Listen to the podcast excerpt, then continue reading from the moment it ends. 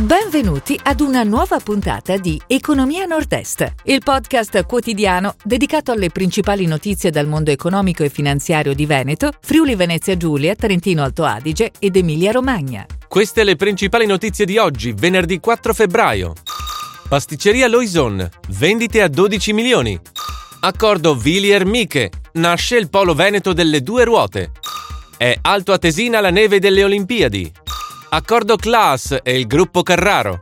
Edilizia, 63.000 imprese attive in Veneto.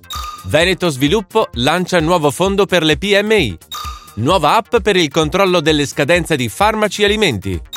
Pasticceria Loison, vendite a 12 milioni. L'azienda artigianale vicentina registra nel 2021 un aumento del 35% delle vendite e una forte accelerazione dell'export, più 60%.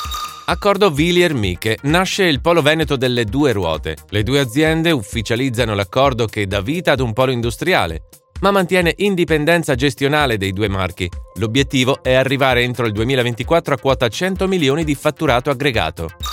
È Alto Atesina la neve delle Olimpiadi. Le piste da sci cinesi delle Olimpiadi invernali sono state innevate con cannoni Tecno Alpine, utilizzando complessivamente 1,3 milioni di litri d'acqua. Le condizioni meteorologiche in Cina sono ideali a causa delle temperature rigide e dell'umidità dell'aria molto bassa.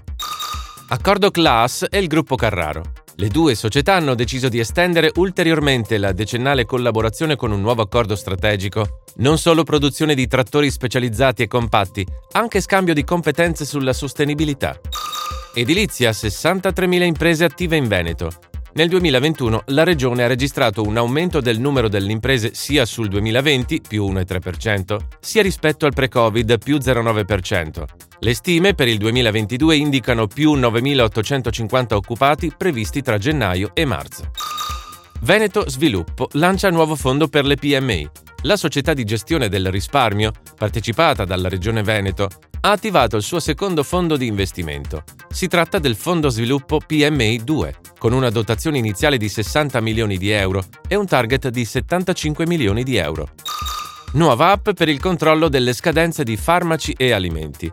Il gruppo padovano delle etichette sostenibili T-Trade ha sviluppato all'interno del lab della Green Economy di Trentino Sviluppo una nuova app. Si chiama TT No Waste e permette di monitorare la scadenza dei prodotti a casa e di donarli alle associazioni di volontariato. Si chiude così la puntata odierna di Economia Nord-Est, il podcast quotidiano dedicato alle principali notizie dal mondo economico e finanziario di Veneto, Friuli Venezia Giulia, Trentino Alto Adige ed Emilia Romagna. Appuntamento a domani!